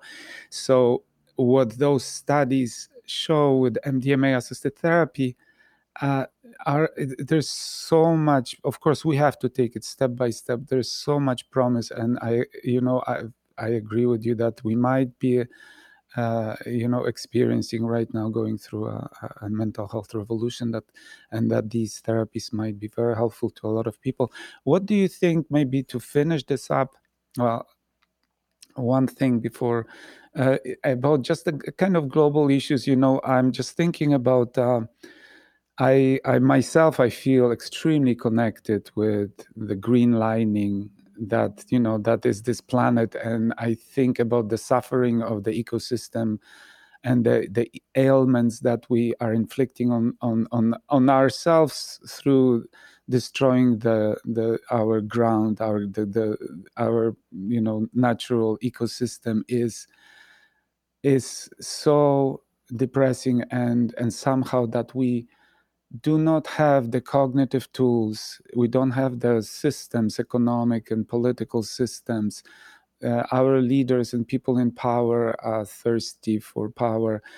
Uh, somehow we are not going in the right direction. Do you think that things like MDMA assisted therapy, psychedelic assisted therapies, that they can have in some way? Have you thought about the more global big issues that they can actually? Allow facilitate the changes in our global consciousness that we that we need to save ourselves our children and this this green planet this beautiful planet that we live on well, um, yeah, I've I've heard this argument before, and it's been it's been asked to me, you know, before. Is this the way to save the planet? And I guess I I am a little bit of a skeptic about this because I think that one of the most powerful uh, features of these drugs is that um, they if you just reopen critical periods and then do not have a cognitive reappraisal right? Then you just come back from that experience either believing what you already believed or believing what you already believed with a religious fervor. Okay. And and so I think that you know and, and we know this already that the, these are not the magic bullet because if they were the magic bullet then after all the hippies used the psychedelics in the 60s there would be no more racism there would be no more sexism and everybody would have embraced the planet. But that's not what happened. And in fact you know there's still a very very strong blind spot in the psychedelics community, for example. Um, you know, all these people who are users who, you know, haven't thought about the sort of uh, lingering effects of patriarchy and sexism. Mm-hmm. You know, the number of times I've gone to conferences where I'm literally the only woman is not different between general neuroscience conferences and psychedelics conferences, right? Um, similarly, I think that if you give psychedelics and you have and you're somebody who thinks that the whole global warming thing is a hoax and all you're exposed to is other people who think yeah, that yeah. as well you're going to keep believing yeah. that and probably believe it even stronger and you're going to be even mm. more paranoid that people are trying to fool you whereas i think mm. that if you take these psychedelic drugs and you go out into nature and you experience that awe that we all feel when we see giant you know mountains and trees then yeah maybe you will have that cognitive reappraisal that you need to value the planet and to prioritize that. So yeah i mean i think that the the power the psychedelics are are extremely powerful but i don't think that we should get stuck in the trap that they're the magic bullet and that because we know for example like oxytocin it makes within group interactions very strong, but it also can make out group interactions much more. Uh, I was going to ask you about that because there's, there's yeah, that, yeah. that, that in group yeah. bias mechanism that uh, that kicks in with oxytocin makes it more tribal, more, more yeah. And so I'm not sure that we really want to uh, encourage, and you know, maybe if we can understand more about these yeah. mechanisms, you know, I focused mm-hmm. on oxytocin, but we know that MDMA also releases MD, uh, vasopressin, mm-hmm. which might be the the one that's responsible for this tribalism aspects of it. So maybe someday in the future we can figure out mm-hmm. a way to give a vasopressin antagonist with a MDMA, and that might reduce the tribalism aspect of it. But you know, I just like I don't want to. Um, I don't want to overstate their. Um, you know, they're not a panacea. Yeah. They're not the, the miracle yeah. drug that's going to save all of our problems. The the environmental problems are big ones, and that demand our serious attention in their own right. And I'm not sure that I believe that psychedelics will make that that terribly difficult job easier. But maybe I'm wrong. I mean, maybe there is a, a way for it. I think I think I heard that um, one of the people who started that um, that very um, lefty um, environmental group, uh, uh, Extinction Rebellion. I think one of the co-founders is very um, excited about psychedelics. So you know, maybe I'm wrong, but I that my hunch is is yeah. that we don't want to put too much stock in this. Yeah, thank you. And so, is there anything else you would like to add? Do you think there's any anything else that that would yeah i guess that i just i just want to say one more thing um, about the octopuses because yeah. i think that Octopus, of course, I was good at. Yeah. um, you know, yeah. I mean, I think a lot of people got excited about that because it was, you know, sort of a gee whiz exper- experiment. But to me, that experiment was so um, powerful and really changed the way that I think about things uh, in a very dramatic way because, um, you know, my lab focuses a lot on neural circuits and I'm, you know, very focused on the nucleus accumbens and, you know, what's happening at the synaptic level. And I think the intuition in neuroscience um, has been for the last 30 or 40 years to really um, focus on rodents and basically any animal that has a brain that's very similar to the human brain. And that has been the strategy to maximally understand what's going on in the human brain. And we've come up with things like, you know, the nucleus accumbens is important for that, the amygdala is important for that. And um, more and more, I think we're focused on the circuit and anatomical questions um, as a mechanistic explanation. But the octopus study really sort of challenged that interpretation because an octopus brain is totally different oh, than our brain. There is no there's no cortex there's no amygdala there's no nucleus accumbens there's no default mode network. None of those brain regions exist um, in an octopus. And yet you know, here's this drug that they've never seen before. It's totally synthetic. It's not like they co evolved with MDMA, but because it can mimic the effects of serotonin, which is a very ancient neurotransmitter, um, you know, it's able to induce a pro-social behavior that looks very much like the pro-social behavior that we see in humans and mice um, in an animal that is not normally social, right? So this octo- these octopuses are um, normally asocial. They will kind of they will suppress their asociality for like brief windows of time during mating, but most of the time they're asocial. And so if MDMA is able to overcome that asociality and induce a pro-social behavior, then what that tells us fundamentally is, is that the that the circuits and the brain regions are sort of um, they're just one instantiation of how the molecules get the mm-hmm. job done. And basically, I think that that makes me reorient my efforts at mechanism to understanding what's happening at the molecular level because I think what this is saying is is that uh, you know our understanding of what the nucleus accumbens per se is doing is not as not telling us as much about it as we think, uh, because the octopus brain has solved it in a different way. But it also means that if we can understand how it works in octopus and the neural circuits and the brain regions in an octopus, uh, we may be able to take what we've learned in the mouse and the human brain and compare and say, okay, well, they don't have an accumbens, but guess what? They have an octopressin uh, mm. neuron, they have a serotonin neuron, they have a glutamatergic neuron. And when those synapses come together in this configuration, then you're able to get this behavior. And that tells us really important sort of what are the rules, what are the mm.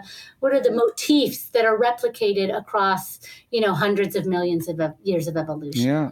And so that to me, we I think, parted, and the other we part parted with octopus about what, 100 million years ago? No, on an evolution. No. 500, 500 million, million years ago we parted on an evolution and and we became more social and the octopus is just like uh, we just mate and we go apart and then you no, no, actually, actually, that's no. not it. And so that was another big surprise. And so it looks like all of the other cephalopods, but octopus, are social. Oh. So, uh, and so octopus, it seems like became asocial later. Oh. So we think, based on this evidence that and other evidence, mm um, that you know, there's something about being an octopus that made it beneficial to be asocial. But there is one species of social octopus that we're going to study later. Okay. Um, but so this is like a rich avenue, and and I think it's um, that the other part of it that it, I think it tells us is is that you know our our desire to be social is old, really old. Mm. I mean, really, dinosaurs have come and gone in the interim um, for how long we've been social. And these social mechanisms are built into our DNA in a very fundamental level that goes beyond whether or not we have a complicated cortex or mm-hmm. not. Um, and we are we are kind of clouds of chemistry, and we change a little bit, and a lot of changes. So does that have with octopuses that would that have an implication? I was just thinking as you were speaking, would that have implication for something like psychopathy? That would be more, let, let's say, if psychopathy uh, is not trauma based, but that kind of psychopathy that's more constitutionally based. That you know, let's say some psych- psychopaths lack the the empathy, uh, just biologically, kind of. Would would that have that kind of study that then introducing MDMA might trigger empathy? Maybe. I mean, we don't know. Uh, we don't know. I, I sort of, as a as a um, thought experiment, I actually uh, wrote a chapter for David Linden's book that was like uh, 40 neuroscientists tell you something cool about the brain. That's not the title, but it's something like that. And basically, um, you know, the thought experiment was look, octopuses are able to do um, some really cool behaviors that we thought were, you know, kind of special to humans and maybe dolphins and elephants and some you know ravens and scrub jays.